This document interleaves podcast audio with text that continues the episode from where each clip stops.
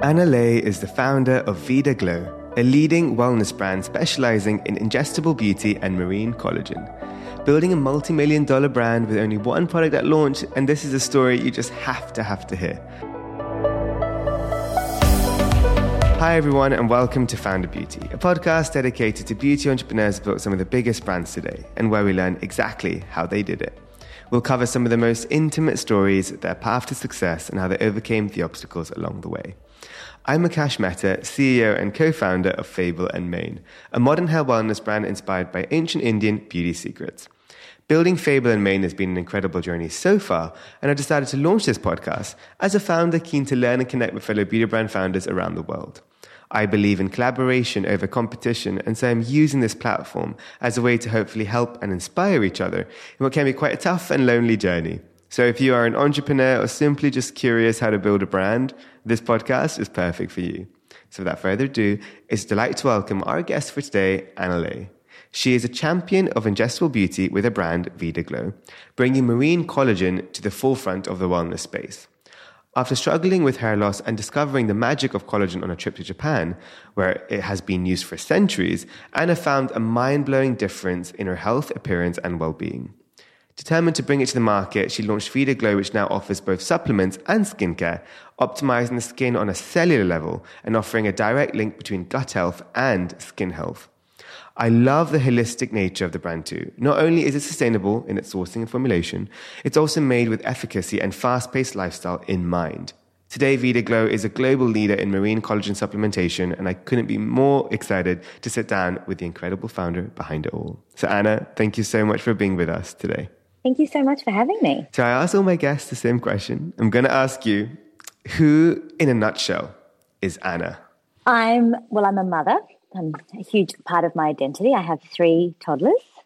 Uh, and I'm a wife, I'm a beauty lover, and I think I'm a really glass half full kind of girl, you know. I'm a big believer in mental rehearsals or creative visualization, quantum physics, that the mind is the matrix of all matter, you know, clarity, gratitude. And I, I think this is something that has really helped me in, in my life um, ever since I, I was, you know, in my early teenage years. That's a hard question. I mean, do a lot of people struggle with that question? it is, but you know, you've answered it pretty well. And I think that's the thing. There's no right or wrong, but it's just, I love hearing people's like response. Some people respond with like the horoscope. Some people, but I love what you did. It was perfect. So, oh yeah, that's, yeah, I am. Um, yeah, I'm Aquarius. Um, so, I kind of want to go a little bit to the beginning. So I know you said you're a beauty lover. Like, do you remember some of your first experiences with beauty growing up? Yeah, I mean, I think that it's probably not very original, um, but my earliest memories with beauty were definitely watching uh, my mum get ready. And, you know, my, I was born in Brazil, my mum's Brazilian, and I think in Brazilian culture, beauty is very strong. It's a, it's a huge part of our identity. And just watching the process of her you know, the smell of her perfume, her using her moisturizers, her creams, uh, her ritual of getting ready. And it's such a, it's a tactile experience, as I'm sure you know, with with products, and that that's you know sometimes when you get a, a, whiff when you're somewhere and you get a whiff of a smell that takes you back to your childhood. So I think it was definitely my mum, and then she has instilled that love of beauty in my sister and I from a very young age. You know, chips nail polish was always a big no no, and always being well presented and. And I think it started as a very young age, and I and I hope that I can recreate that with my my daughter. She's two, but I hope I can cre- recreate that with her as well. These memories. Oh, that's amazing. So, so I heard. So you were born in Brazil, and then you moved born to Australia in Sao Paulo. So, what was it like? Uh, in, I mean, I've been to Brazil. Absolutely one of my favorite countries. The the the vibe, the people, the food. I mean, you have uh, brigadeiro. So oh my god, so so oh so my god, how good are brigadeiros? so good. Um, so, tell me, like, just some of the good memories that you had growing up in Brazil. You know, I, I, I moved to Australia in 1994 and I was six years old. It was September 1994, just after my sixth birthday. So I'm I kind of feel like I'm Brazilian by heart, but I don't have uh, I, I, didn't go to school there. I came here. I started kindergarten in Australia, and my parents we we moved over in 1994. My dad had an opportunity, and my and my parents really moved to Australia to give my sister and I an education opportunities that we would have never had had we stayed in Brazil. And I have my memories of those times were quite it was hard, you know, migrant parents. My mum didn't speak a word of English. She would um yeah, and she couldn't afford to really do English lessons or things like that at the time. So she would learn to speak English on play school and she would take us to swimming lessons and all the other mums would say, Be careful, be careful and she would go home and and um, you know, look up in the in the translator book, you know, what does be careful mean? And uh, so yeah, I, I, don't I don't have clear memories of living in Brazil, other than I have this memory I think that's instilled in me of us being at the airport and my mum saying goodbye to her dad and crying and hugging before she got on this plane because my dad was already over here for about three months. And and I look at that now with three young children and I think, oh my gosh, imagine moving to a different country with in, in the complete unknown. It wasn't like there was this great opportunity, you know, it was like starting from scratch in the complete unknown, not speaking the language. I mean, it's amazing what parents do for their children and the sacrifices that they make. No, so true. And for me, um, you know, I love kind of hearing how people, uh, founders specifically, have created their own beauty journey uh, and their own beauty brand. And for me, when I came across Vida Glow, um, I, I, honestly was blown away by not only the beautiful packaging, but just the sort of the space that you're hitting that is so important from understanding the holistic beauty within ingestible beauty because um, a lot of you know a lot of people think it's very topical but actually for me especially with ayurveda a lot of the things growing up was what you take in is just as important as what you you know put on. Um, so can you tell us a little bit about sort of how in 2014 you know you launched your brand? Was it a couple of years in the making? Was it like what was the few years before that looking like? So I discovered collagen itself. I mean, today Vida Glow is so much more than a collagen brand, but we started sure. with one product, which was our original marine collagen. And it, I discovered it in Japan in 2012. And basically, what was interesting to me was, you know, I, I had suffered from quite significant hair loss and I had taken every hair, skin, and nail supplement that I could think of that would help. And nothing really worked that I that I I mean ingestible beauty wasn't really a thing in 2012 but it was more like hair skin and nail um, products that you take in a, you know, from a pharmacy or a chemist, for example. So, what was interesting in Japan was that there was so it was so readily available. I went to a gym and I was asked if I wanted a collagen water. I went to a restaurant and I asked if I wanted my soup infused with collagen. And honestly, I thought collagen was Botox. So I was like, sure, I'll have some collagen.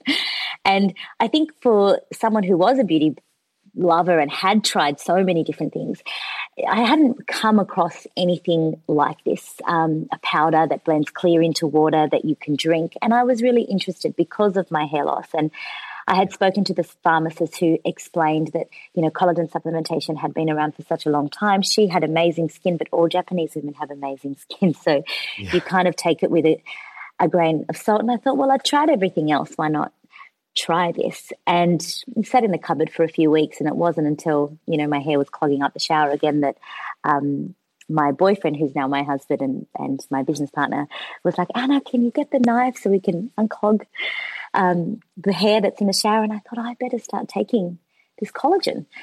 And it was the odorless and tasteless. There was no flavoring to it. Um, and it was really discovering a product by chance. I was 23 at the time, and it was the real, tangible, visible results that I personally saw from this product that made me incredibly curious. You know, why wasn't this more widely known? And it sparked the idea of learning.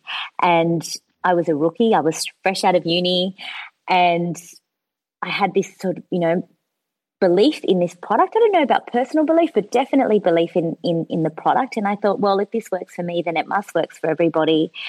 And collagen, um, I mean, wasn't. I mean, today it's like a beauty buzzword. You know, it's almost like a commodity. Yeah. I feel like it's everywhere. So it really wasn't like that in 2012, 2013 when we started conceptualizing it, and it was a hard sell. And I spent months researching, educating myself on the science. And I really treated the research part of it like a uni project, like I would an essay or a piece of work, and mm. for university. And I found, and I loved research. To this day, I still love to research and to be prepared. And the clinical studies were really evident, and and there was enough to substantiate the validity, I suppose, of this product and the visible changes that I had personally seen. And I saw this gap in the market for an ingestible formulation. And that was really the inspiration to starting Vida Glow was my personal results. And I would say that now this has really set the foundation for how we show up as a brand. And that is, you know, creating really innovative products, first to market products that most importantly work. Yep. We we in terms of putting the business case together, that probably took about nine months of research, took about a year, and we launched on the 14th of 13th of September 2014. It was my wedding day. that was what? not planned. Kieran spent the entire day on the Shopify app. No um, way. To, I love it. To check if uh, we had any sales. And, you know, like with the Shopify app, it's like the ding ding, that, yeah. that sound that it make. And I remember when it was after the ceremony, thank goodness, in the reception. Um, and we got the first sale, and it was a woman who well, I won't mention her name, but who, still buys from us today. And um, oh. you kind of never really forget those kinds of moments. So we've actually changed the Vida Glow birthday so that it doesn't have, not doesn't fall on our wedding anniversary every year. that is so. I mean, I I love the fact that like even like the memories of the wedding day is is is resonating with one of the most also important days of your life, launching a business. That's just so exciting. But yeah, definitely a good idea to not have the anniversary, wedding anniversary, and birth every year anniversary. it's going to be a hard yeah. balance. Do you work? Do, yeah. you, do, you, do, you, take the day off? And it's my birthday is just a few days before as well, so it's like a September's September, a wild month for us. It's a wild month. It's coming up very yeah. soon, so that's exciting. Uh, um, yeah. And I would love to know a little bit about how the name came to be. And also, mm. like, mm. we all know that the, the struggles of like naming, trademarking, etc. Was it like a quick name decision or was it like a lot of iterations? So it's funny because uh, you know, I, am really, like I said at the start, I'm a kind of a big believer in the law of attraction. And I used, and I, I was born in Brazil. Vida means life in Portuguese, and I've I've journaled and scrapbooked basically since I was about 12 years old. And I always wanted to use the name Vida for my daughter's name. If if I ever had a daughter and uh, and so we used Vida, and then yeah, I think there. I can't remember where there were trademark issues, but we had to add another because I really just wanted to call it Vida, but there was there must have been trademark issues, and so then we we added the glow to the end. But it, that worked really well for me because I think of it now, and I'm like Vida Glow, Life Glow. Um, and and that's kind of what the products what I felt that the products gave me, you know, was this life glow. And I and that's what I wanted. I mean, it sounds so cliche now, it sounds a bit cheesy, but that's what I wanted to give people, you know, this experience. I wanted people to I mean, to this day, I mean, I drive everybody in my office nuts because I gift it to so many people because I know that if people are, if you are consistent with these products, not only do they work, they work in a really short amount of time and, and it's really easy to get hooked if you're consistent with supplementation. No, exactly. It's so true. So, you know, one thing I love about a when I scour through your website and I always check reviews, you have a phenomenal five star reviews. It, would, it was very hard to find a negative review, which just means you're doing something right for sure. But also, I love the fact that you've got a bunch of clinicals, and you mentioned that before. And I think it's so important yeah. today for for anyone investing in new beauty products or in, in a regime or a ritual. They want to know, you know, definitely it's all great marketing and founder and people saying it's great, but some data is important. Um, and obviously it's a bit of an investment. So what was your clinical strategy? Did you like start straight away? Um, no, uh, I mean, we couldn't that? have afforded it straight away, you know? Right? Yeah. Um, I think that that's really important that, you know, the, what we do in terms of our clinical studies and the amount of investment that goes into the clinical mm-hmm. studies. I mean, last financial year, we spent over a million dollars in yeah. clinical studies you know, and, and that's quite unique in the category as a whole because clinical studies are incredibly expensive. I mean, you know, the the studies can cost anywhere from fifty thousand dollars to, you know, like we there was a study we, we we did for Radiance and that was over, you know, it was close to two hundred thousand euros. So it's a really expensive um, thing to actually be able to do. And I think that that is something that we've we've done when we have become successful and we have gotten the revenue to be able to justify just the expense. What we what we did in the early days was really, I mean, starting from the beginning, everything we did ourselves, right? So Kieran and I, who's the CEO, he's my husband and uh, my business partner, and we we were completely self funded. Um, and we started this business together. We were just dating, and it was basically a lot of Googling. So, like I said, there was a lot of research into hang on, what is what is marine collagen? There was no other marine collagen brand in Australia at the time, but there were a lot in Asia it wasn't a new um, supplement in, in the Asian market. There was nothing else like it in the West that I could see, but a lot of other brands had done clinical studies. I bought I bought textbooks on like fishpond.com.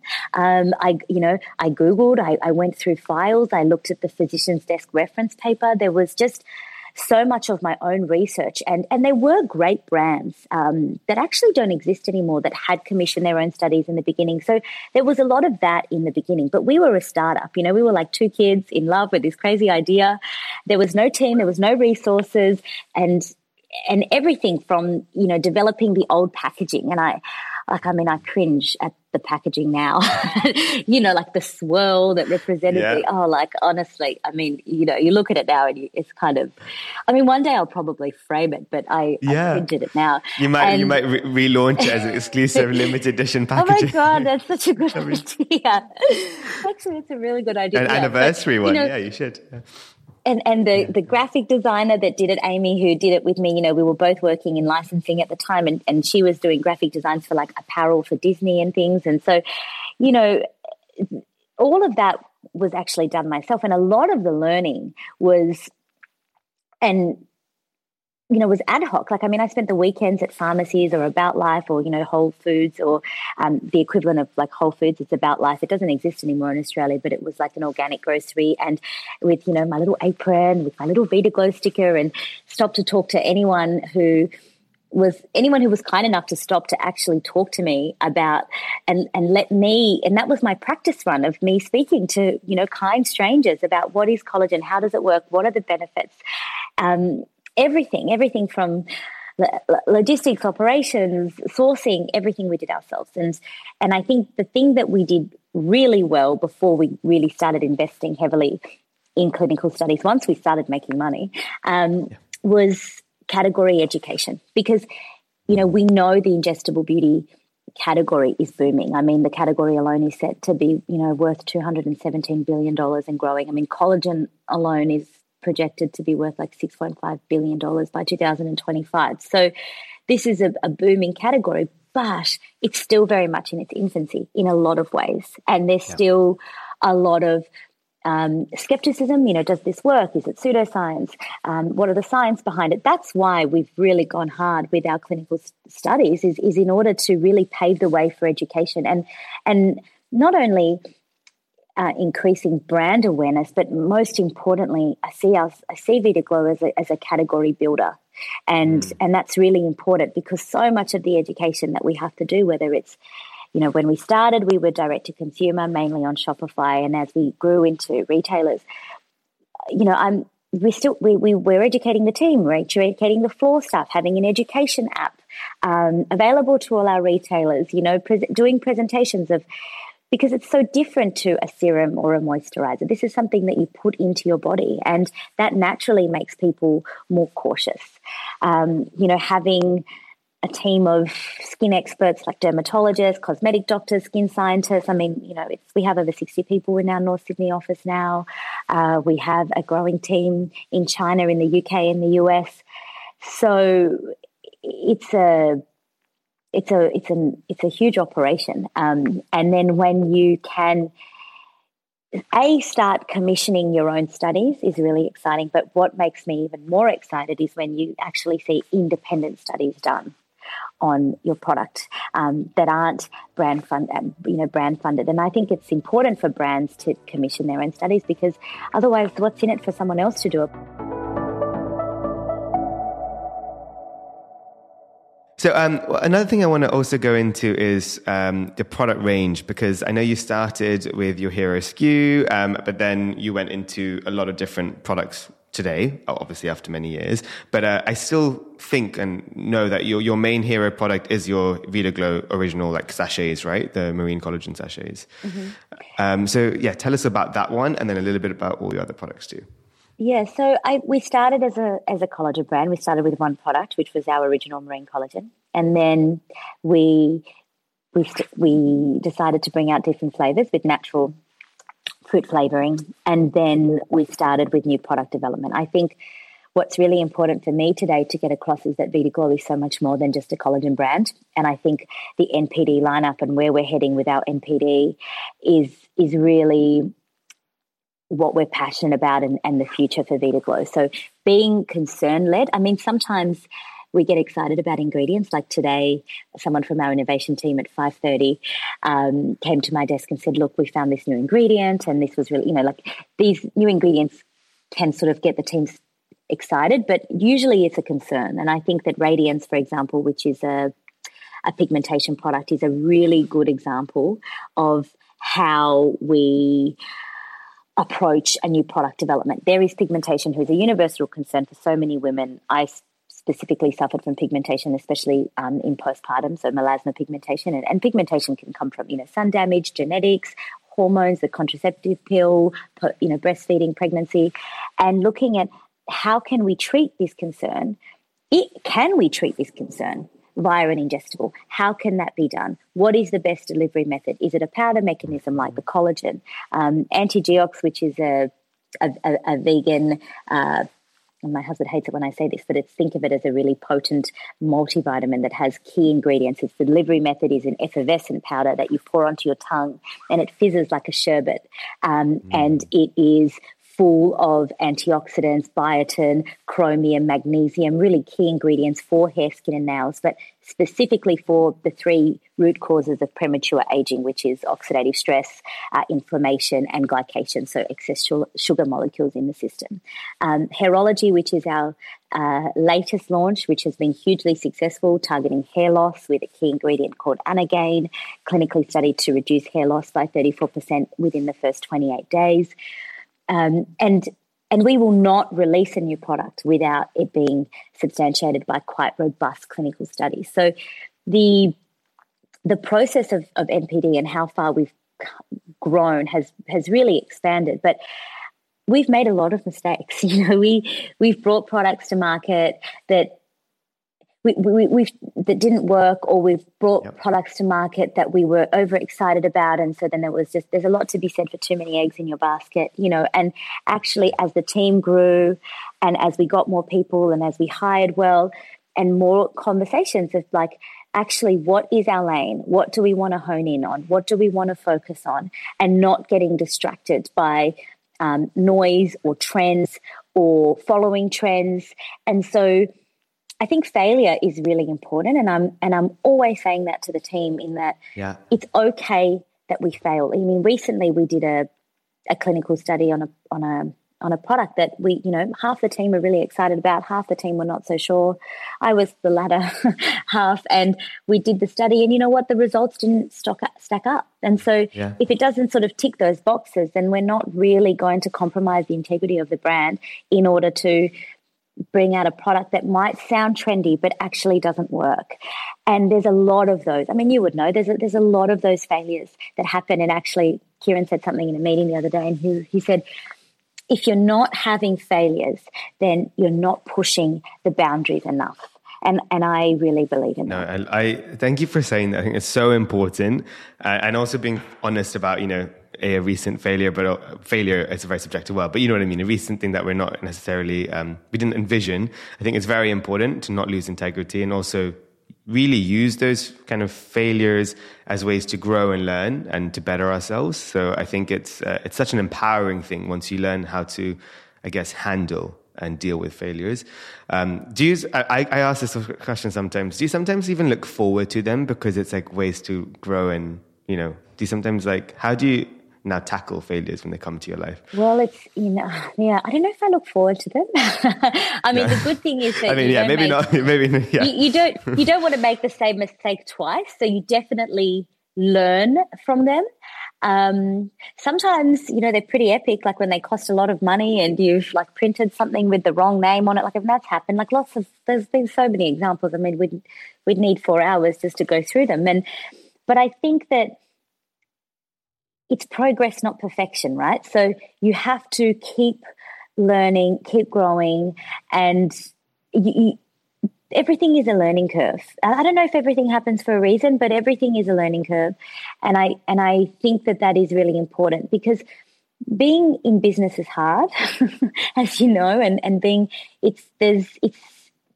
I don't look forward to failures because I find that being in this business, being the owner of this business, is it's very personal to me. I mean, I don't know about you, but for me, everything is personal. You know, this is my my sweat and tears and this is everything to me. So much of my identity is tied to this brand. There's so much there's so much that i've sacrificed. There's, there's so much time away from my children. There's so much that goes into doing it. And and every day there's every founder knows this every day there's a new challenge or a new problem or a new hurdle and then you add more people and the dynamics of managing people and there's so much that goes into it so I never look forward to a failure, but but I maybe in a way I'm grateful for them at in hindsight yeah. or acceptive of them. Yeah, I, I really I think that's a really good way to phrase it because I sometimes say often I look forward to them, but actually.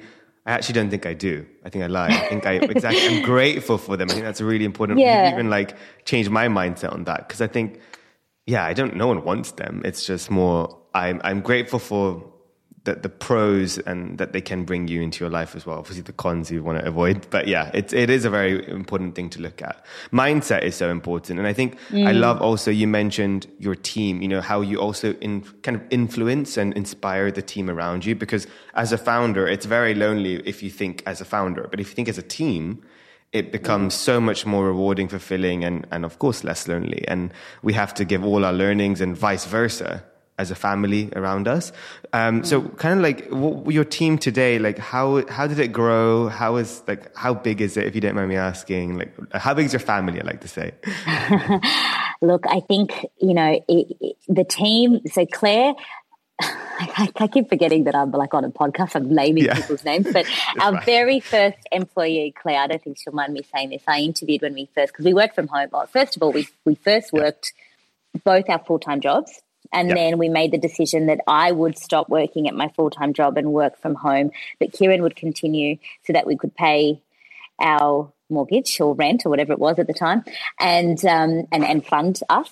Um, and continue to you know to fund the business and I would work from home and then you know eventually we got our small office in Darlinghurst and and I remember I'll never forget hiring our first staff member who I had to Google you know like what do you ask in an interview? um, and and I look at it now, and you know, between creative and sales and marketing and finance and operations and logistics and technical and innovation, the new product development. Oh my goodness, like it's it's a beast in terms of of the team, but you cannot underestimate the importance of your team. I think so often with businesses, we always hear the customer comes first. And obviously, you have to be customer centric in order to be successful. But actually, your team comes first because mm-hmm. they are the foundation. It's like building a house on sand, right? So it's really difficult to cultivate a good team, and it's not perfect but we try. You know, we try really hard. And I sleep well at night knowing that for the most part, we are trying to do the best that we can for every single person that comes into the office and is making sure that they have a positive experience working for this brand, that we have an open, you know, an open door policy. People can come to me, they can text me, they can call me, they can schedule a meeting with me, we can do a check in. We, you know, you have to be available for your team and your team have to feel your passion and they have to feel supported. You know, it's people say, oh, constructive criticism, but name one person who likes to be criticized. Like it's, it goes against human nature. You know, we, we like to be uplifted and we like to be told that we're doing a great job. And, and we have to use people to their strengths, you know. Yep. Um, and and and find what what did what are they good at what did they excel at and and apologize when we've made a mistake um, learn when we've made mistakes and your your your team is is so important. And and sometimes that's really hard because especially for me who has a personal relationship with so many of the people in my team when you have to make business decisions, you know, um, as I'm sure you've had to make, um, that can be really hard because I am not very good at separating Anna from Vida Glow, from parenting, from my my personal family life. That's not. I mean, maybe I will get better with experience. You know, experience teaches us so much, but it's not something I'm personally very good at, and and that can be quite tricky as you grow. Uh, it's so true, but I think intent is exactly you know the thing I extrapolate the most from this is like trying is so powerful, and honestly, everyone around you can really really tell if you're trying. And often, when you think of when, let's say, employees are frustrated and they want to leave, or um, stakeholders are, are not happy, it's often when they don't see the intent, right? It's when they get frustrated yeah. for there's no there's no change, there's no movement, it's the same old. So I think it's consistently reminding ourselves as founders of you know no matter where you are in your journey, day one to ten years in, you always need to try to, to, you know to to empower better improve. There's always things we can do and learn especially as the team grows because you'll have new fresh blood into your you know into your family. And a lot of them you know as times have changed you know, they might have not seen what you did in the past and, and what you, they might only see what you're going to do, right? And that's very mm. important mm. that you, you live by example every day going forward. So I, I love that you said that, the try. Um, and it, I think it also puts less pressure on us as founders, you know, because it can yeah. be overwhelming, especially kind of looking at um, and me as well, having you know this podcast, speaking to too, so many founders, um, mm. it, it, can be quite overwhelming. Sometimes, you know, I, I, turn off the laptop after or turn off the, the podcast, and I'm like, whoa, okay, like I have to now build my company and work with my team. And I get so yeah. inspired, but then I'm also getting a little bit like, um, oh, I could do that. I should do that. Like I haven't done that for my team. But I yeah. think it's Comparison is the theme of joy, it's isn't it? So yeah. hard. Yeah. How do you, um, I kind of would love to know, like, how do you, um, of course, it's, it's, natural to look left and right and even be inspired on the journey. It's important. And, but how mm. do you mm. sometimes tunnel vision to not get distracted by the noise around you? Because you mentioned the noise. Yeah, I mean, I, I have to. It's my it's a personality trait of mine. I think I take things personally. So, yeah. um, you know, I read a great book, The Four Agreements, and one of them is yeah. not to take things personally. And um, and I have ever since I read that book years ago. I it helped me a lot in in my in my life. You know, always do your best, not to take things personally. Be impeccable with your word, and and I and I look at that and I for me I just make decisions. I don't follow the competition. I don't follow their founders. I don't listen to their podcasts. I don't look at their websites, and and and in some ways that can be naive because you know at the end of the day competition is healthy, and I think when you're in in an industry that is still growing and new and there's new brands popping up all the time that can be really a difficult thing to grasp but mm-hmm. actually if there isn't competition, then the the the category isn't growing, and that is actually not good for any of us. So yep. the way that I sort of stay in my lane is just ignorance is bliss, maybe. And I don't know if that that's if that's the correct way to do it, but I have enough people in my team that are watching, that are observing, exactly. that are so for me to stay focused on what I'm doing, on what my messaging is, on how I want to come across, in order for me to be authentic. Um, I, I need to I need to I need to do that for my for myself and and that comes that comes with experience you know I mean if I look at myself now versus you know 5 years ago even or 3 years ago you know it takes a long time.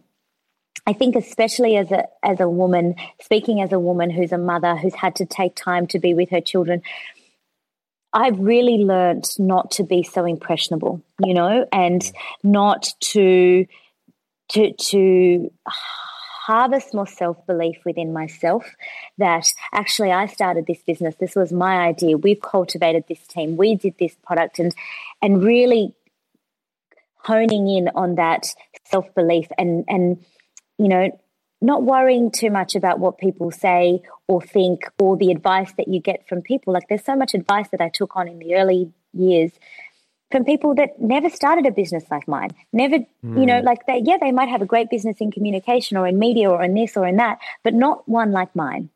And that confidence, I think, comes with experience and takes time uh, to to nurture and, and to grow.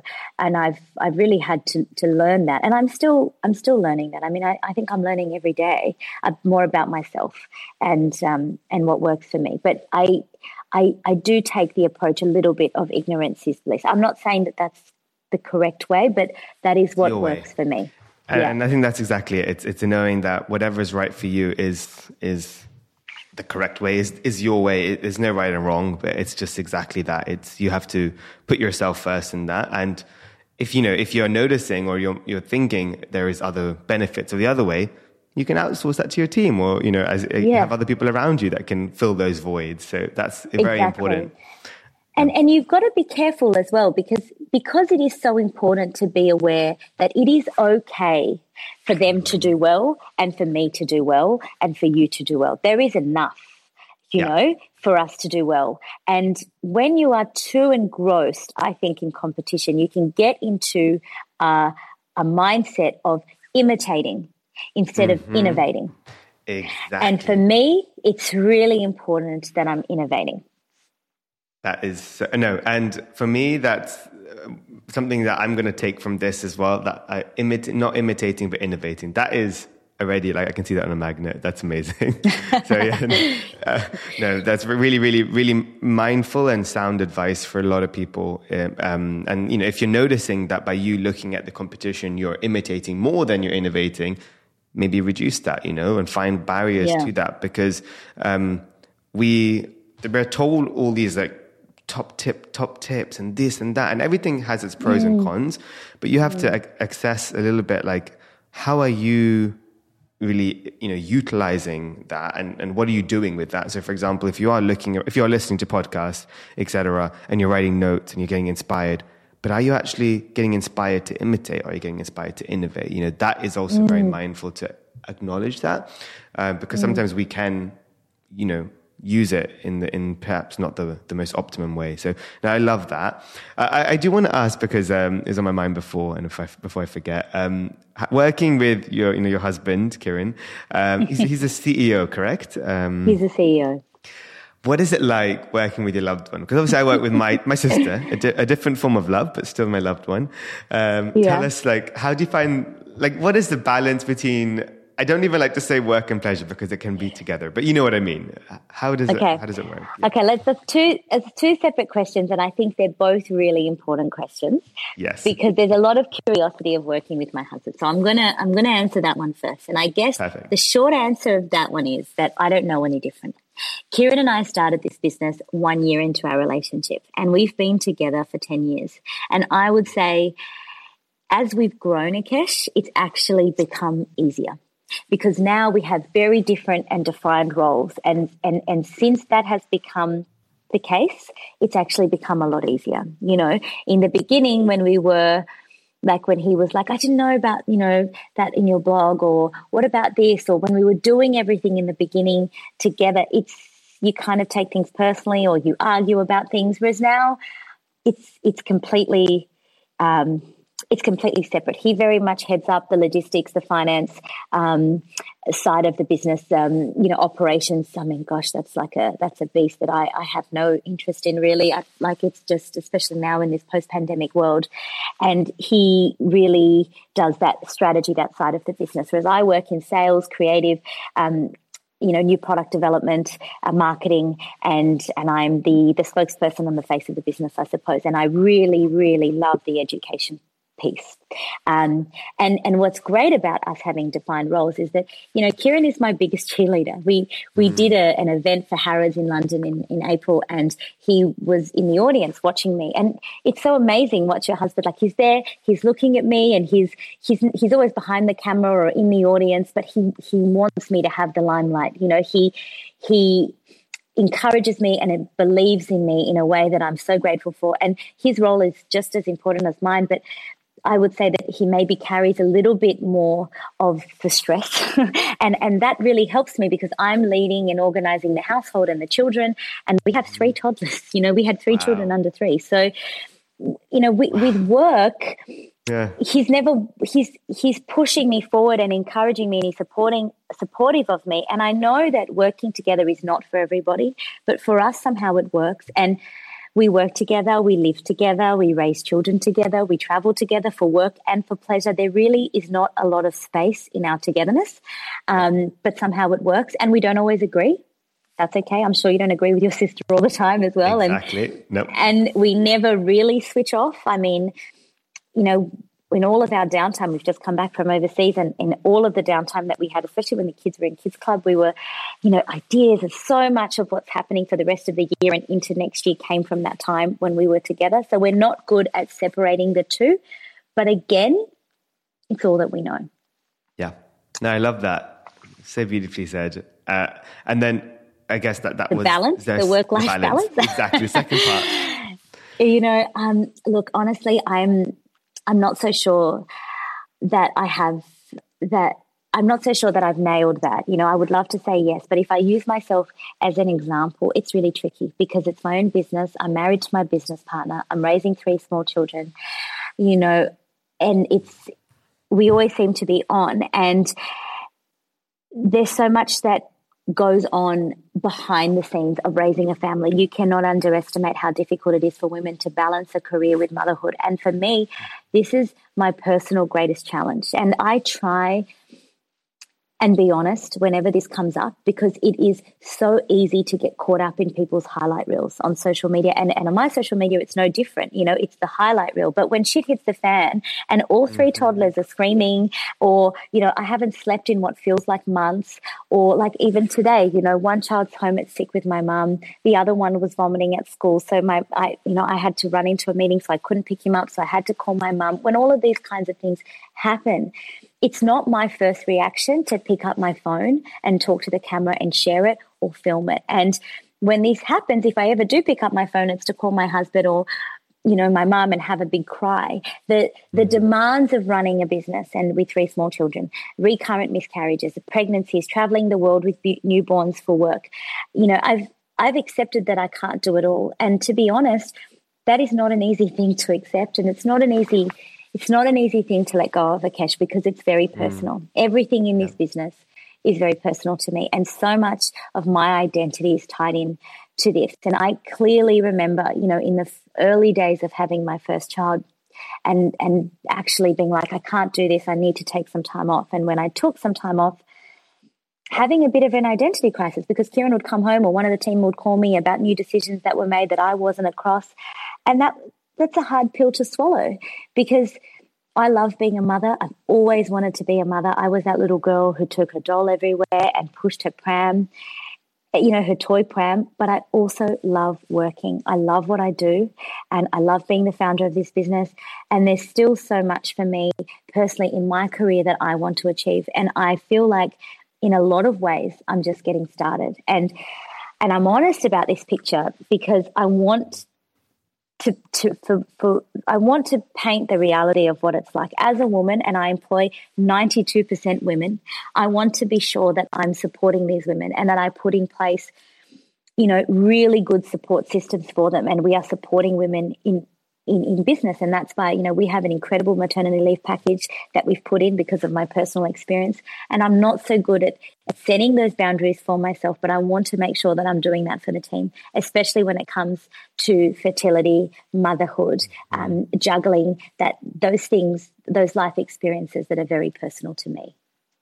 Well, thank you for sharing, and and also, you know, for, as you said, painting the reality. It's it's it's exactly that. I think um, a lot of times when I go on a podcast, when I you know interview podcasts, or I hear podcasts, or anything, even hear people, it, it's often like this picture perfect response. And I think for me to hear that is so relatable because this is the reality of how um, a the balance is is impossible to master because there is no mastering of it because it's the point of the whole thing is it's it's meant to be every day different, and um, mm. and and you have to just you know we all have different situations and and and um, challenges that come to us when we least expect it or ongoing.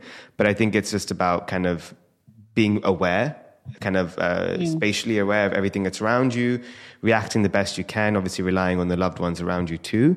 Uh, but at the same mm. time, just and help and help and for help, sure. You know, like, you know, with your mom and, and stuff, it, it's needs. Yeah, yeah nannies, my mom having a. You know, you have to be honest because I don't do it all, and I don't want women to look at me and think, "Oh, she does it all," because I yeah. don't. You know. Exactly, and and no, that's and that's so so so important. Um, and I think. Uh, many people listening will just feel a sense of relief hearing this because I think often um, there's a lot of pressure to be this picture perfect version of what's what is actually impossible and it's, it's kind of what we're conditioned yeah. to believe through social media because we showcase the best and we have these like very inspirational like you know uh, reels and and quotes yeah and, and you know in, in instagram is light and fluffy you know and it's I, light I, and fluffy. I kind of like sometimes i quite like that because it's like yeah. a bit of escapism but it is. It's you know and it's not my really it's yeah. not reality, but it's also not in my nature to get on the, on Instagram and have a big whinge either. You know, like that's not that's. So I just try and and be as honest as I can, so that when these things come up, because I when I personally hear stories of like I wake up at 5 a.m. every day and I have a glass of warm water and lemon and I meditate for 20 minutes and then I'm like, really? Because like I wake up in the morning and I'm like coffee and then I'm like running out the door, I'm running to a meeting or I'm like, or I'm getting the kids to school or I'm making school lunch boxes with that sort of realization that I've got another 20 years of making these school lunch boxes and then you know, you're missing out on something like the kids had an open day for their first time at school after COVID and I couldn't go. So Kieran went. And then, you know, because I was filming and then the guilt comes in. And I think we have to normalize these, these conversations. Yeah, it's, it's no, thank you. And, and it's so true. We have to. Um, and I think communicate with, with people around you, others, but very kind of openly and, and even a bit vulnerable in a way, but you have to just be yeah. as authentic and real because that's when you bring out the the most useful advice and help. You know, if you're not yeah. really being vulnerable, you can't really expect others to be back and also help in a way, right? That's very important. It's a great it's a great word. I think there's so much strength in vulnerability. vulnerability. So much, so much. Um, but before we go into our kind of fire round questions, uh, I do want to talk a little bit about sustainability, uh, kind of making a complete 360, because I don't want to miss that, because it's a big, big part of Vida Glow, and I think it's something that I really want you to to voice on this platform. Um, so, can you tell us a little bit about your kind of your sourcing to your? Obviously, you have amazing kind of bioactive and, and bioavailable ingredients, but um, t- tell us a bit about all of that stuff. Okay, so I'm really, when it comes to sustainability, I think the thing that's really interesting is the collagen side, you know, because Anti-Glox and um, hairology, uh, radiance, they're all vegan products. So we use, you know, premium ingredients and and and find actives. And I, I feel you know they're in glass bottles. We have recyclable packaging. It's the collagen when it comes to sustainability is something that I, I think is interesting. And that's really important because we use fish collagen you know. And first of all, 75%, it's estimated that 75% of the total fish that we eat for food is discarded as waste in the form of skin, scales, bones, fins, heads, guts, you know, bladder during the processing. So we're reutilizing fish processing wastes for the production of collagen and collagen biomaterials. And that really is important for consumers to know. Our collagen is sustainably sourced under the strict sustainability standards of the global GAP, the Aquaculture Stewardship Council, and the best practices, best agriculture practices. And these are three internationally recognized agencies that establish really stringent um, guidelines, I suppose, to ensure that the suppliers are environmentally and socially responsible. So I think it's really important we touch on that. We use uh, fish skin, which is a byproduct of the food industry. Like I said, it would otherwise be discarded as waste. And and what we we're also using a range of uh, fish to complete the complex amino acid profiles, but also not to put too much pressure on one species. And our fish is sourced from open water farms in Europe. And that means that the soil is monitored, it means that the water is monitored, and it also means that the fish are 100% for human consumption. Everything that we eat is farmed. Our organic eggs are farmed, you know, um, our, our milk is farmed, our cheese is farmed, our vegetables are farmed. And, and that is really important to note about that. And then the other big thing is during the rebranding process, we did evaluate all of the packaging um, options to find more sustainable solutions. So, you know, making the outer sleeve and making the products more uh, making them completely recyclable and made from recyclable materials, um, and and then even little things like we have this plastic sleeve um, over the product to keep the integrity because it is a food-based product. So the quality and the safety of the food is really important when you're packaging a food-based product. Um, you know, looking at always looking at ways of how we can change. So, and and that has been something that has grown. You know, it's not, it wasn't our our in terms of pack. It wasn't our first thought when we started this business, but as we mm. grow, the importance of having these guidelines, the importance of having really honest conversations with the team when we're bringing new new products to market, the importance of using you know more expensive materials that are recyclable, you know, using glass, um, printing you know directly on the grass as opposed to adding an extra label. All of these little details happen and over time. And I think that as long as, uh, as I think if you're a new business and you're starting, I think having these things in conversations, in honest dialogues with you, your team, your manufacturers, yes. your suppliers, is really important to have um, these open dialogue conversations. And and that is something that it's constant, um, constant progress that we are constantly working on. And I and I I'm really proud of that. I'm proud of the team. Um, you know, even like we've got a new product that we're bringing out, and us having the conversations, and we're talking about this actual product. Um, the, the the the the bottle needs to be protected because of the type of mesh it is, and it's all recyclable. And then it was like, well, you need a you need a secondary, you know? And then mm. they're like, well, actually having a secondary is so wasteful. Do we really need to have a secondary on this? I mean, I understand for that one, but uh, for this one, and then it's like, but it doesn't look as good on the shelf. And then, but does it matter if it doesn't look as good as the shelf? Like, are we going to be really wasteful in this product? You know, having these conversations with the team in, in just a development meeting that we had yesterday, for example, it makes me so proud of the way that the people in this business are thinking and the ideas that, and, and quite often the team come and present ideas to us of how we can be better, how we can we can do better. And I'm I encourage that and I'm and, and I'm proud of that as we as we all try, I think, to work towards more sustainable solutions. No, no, exactly. And and thanks for again. I feel like you have so much wisdom for so many people, but I know that comes from a lot of experiences yourselves and, and learnings. But that's so so so important to kind of explain to um, anyone starting a business. It's like you don't have to run before you walk, like just step by step, but at least just being open, being sort of even, I guess you could say, you know, communicate that even with your stakeholders, your your your team, your your your audience just and because make um, changes um, you know like if something exactly. isn't perfect at the start it's okay to be like actually we reevaluated yep. this and we're going to do that you know? Yeah. and sometimes there's step backs you know? Like sometimes yeah. it's like oh this is you know this is going to be a more sustainable solution but is this going to compromise the quality of the ingredient? Is that you know? So all of these things like the quality can't be compromised you know? It has to go under rigorous testing. You have to test for quality for purity. You've got to test like like even with our products like every single batch of Vida Glow product of any Vida Glow product that we do is tested for microbiology stability nutritional profile toxins heavy metals and to make sure that everything you know is meets the quality and safety standards by not only Australian regulations, but we're in over 50 countries online. So we have to meet all of those international regulations. Um, and that includes ingredients as well, uh, because every country is different. You know, the NIP and, and the back of the packs in some countries are different to others. So you've got to packaging differently for different regulations of different countries.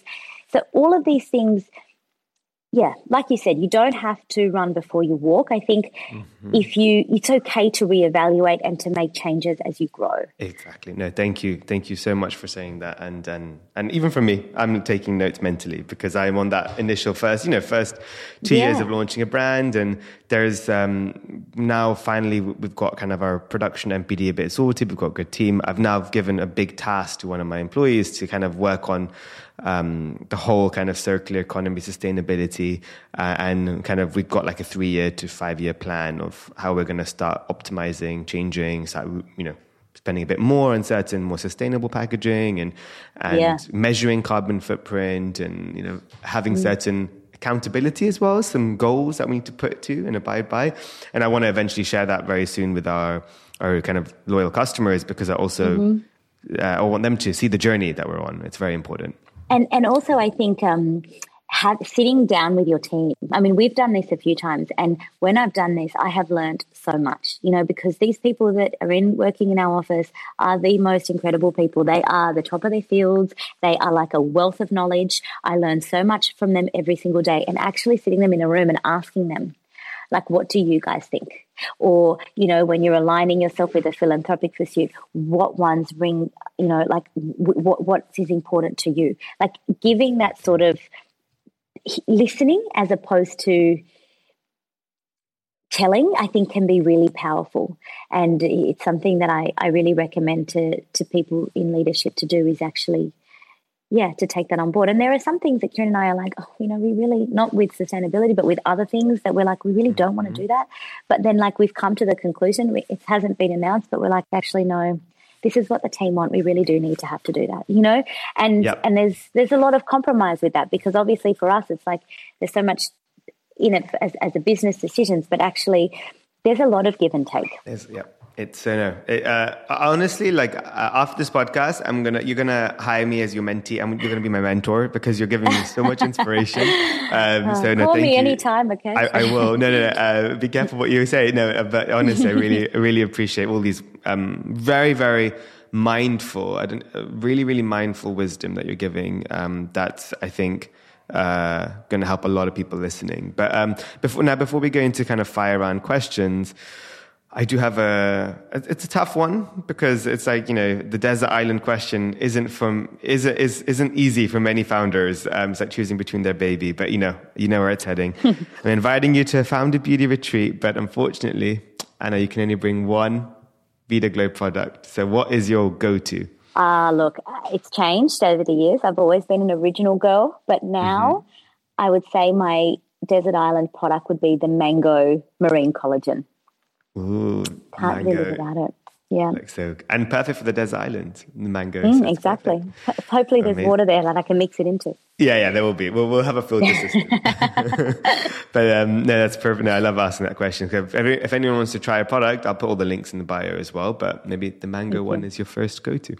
Um, so, fire round questions. So, first thing that comes to your mind, the first question, is what's another beauty brand that you're currently loving right now?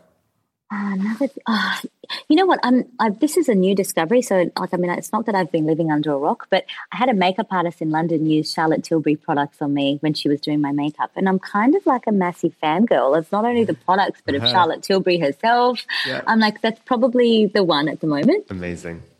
Um, what's a guilty pleasure of yours? It's chocolate, but you know, I don't know if that's guilty. So, because you know, chocolate is good, but one thing that I do, it's kind of gross, but I I dip my chocolate into my tea so that it melts. That's not gross. Like, That's normal. Yeah. it, it depends so what tea, though. I guess if it's like chamomile, like that might chamomile not. tea. Oh, it yeah, doesn't that's like what I do it with. Really? Okay, I take it back. Okay, I'm going to try it. I was just thinking it's probably gross if it's chamomile. But you, you know, can I say, okay, you guys in the UK have the best dairy milk chocolate because I think yeah, there's like do. no melting agents.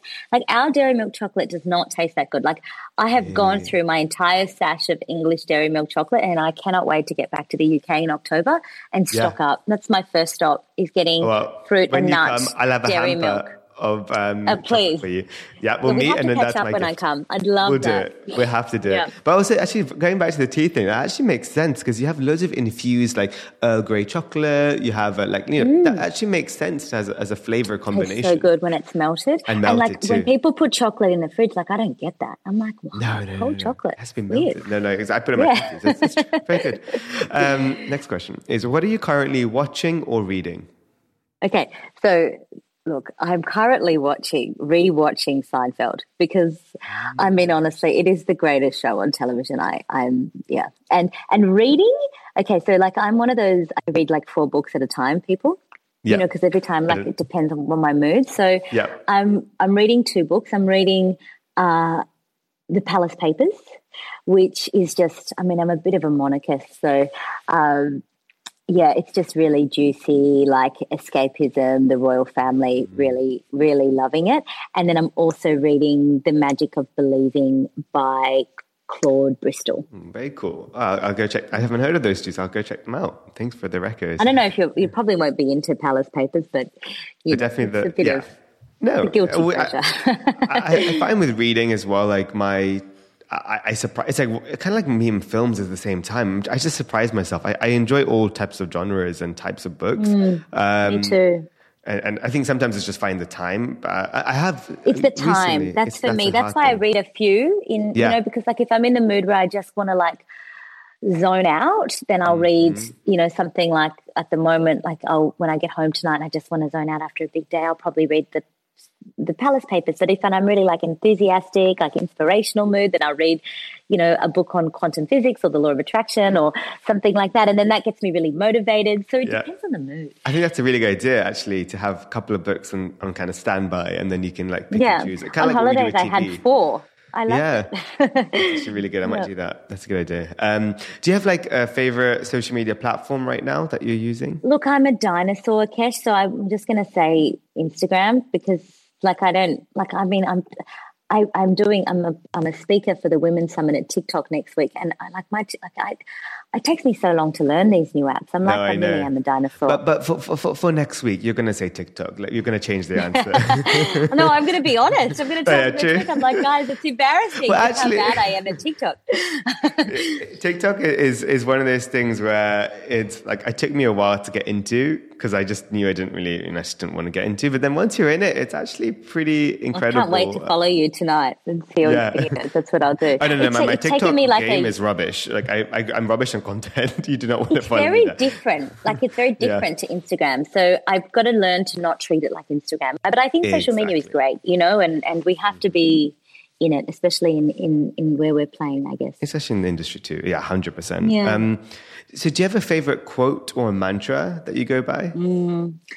My favorite quote is by Earl Nightingale, and it is that success is the progressive realization of a worthy ideal. And I really love that. Success is the progressive realization of a worthy ideal because in life we don't all want the same things. And it means that anyone who's on course toward the fulfillment of a goal, whatever that goal might be, is successful. Yeah. And I really, really like that.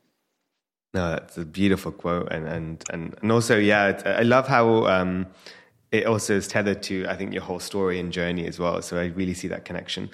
Um, and my last question is: If you weren't a beauty entrepreneur right now, what would Anna be doing?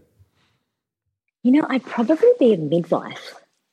I'm like obsessed with births and birth stories. I mean, they're most of the podcasts that I listen to is women's birth Yeah. stories and having had births myself. And I, yeah, that's what I used to want to be when I was when I was young. I used to watch all those shows like One Born Every Minute and the documentaries of um, the business of being born and all these amazing documentaries and stories by you know, Ina, Ina May Gaskin and reading her book. So I think I would probably be a midwife. It, it, it fascinates me because as much as I wanted really natural births, I had very, very medical births, the complete opposite of what I um, expected. So I find what an incredible job to bring babies into the world. No, so true. And uh, well, no, that's been it's been such honestly an absolute pleasure, and um, you've inspired me greatly, and I know you'll do the same with everyone listening. But I would love for everyone to continue following you and your journey, and obviously Vida Glow. So, where can everyone find you and your brand? So Vida Glow is just um, Vida underscore Glow on Instagram and TikTok and everything else. And I'm Anna Lahey, and Lahey is L A H E Y. Um, it's an Irish name, but um, you know Australians are lazy, so we changed the pronunciation of things. Um, yeah, yeah. I don't I don't know how inspiring social media is, but it's it's a it's a snippet into into my life. No, and, and it's one that everyone should follow. So I'll make sure to put all the links in the in the summary and in, in the description box below. And Anna, I guess we'll, we'll, we'll I'll see you with a hamper full of um, dairy. I know, I can't wait. So uh, yeah, we're going to meet wait. in October, and uh, yes. it's been absolutely such a such a pleasure. So thank you again. Thank you so much. It has been, been wonderful, and congratulations on everything that you're doing. You know, I think it's it's trem- tremendously inspiring, and I know how much work goes into it. I mean, not only having your business, but then running a podcast and how much preparation. So, well done to you. Thank you. Hope you enjoyed this episode of Founded Beauty as much as I had making it. And if you did, please share it with a friend who you think will love it too. Founded Beauty is available on all podcast platforms such as Apple Podcasts, Spotify, Amazon Music Podcasts, the Acast app, and many more. And I'm also very proud to be part of the Acast Creator Network. So be sure to follow the podcast so you can get episodes as soon as they drop. We really appreciate every single follow, listen, share, and review. It truly goes such a long way and helps us reach new listeners. So, as a little thank you, I will be hosting a giveaway each week on my Instagram channel at meta underscore a, where you can win some amazing Fable Mane goodies. All you have to do is follow me, check out my stories, and all will be revealed. Stay tuned for the next episode of Founded Beauty, and don't forget to subscribe and follow so you can be notified when it drops.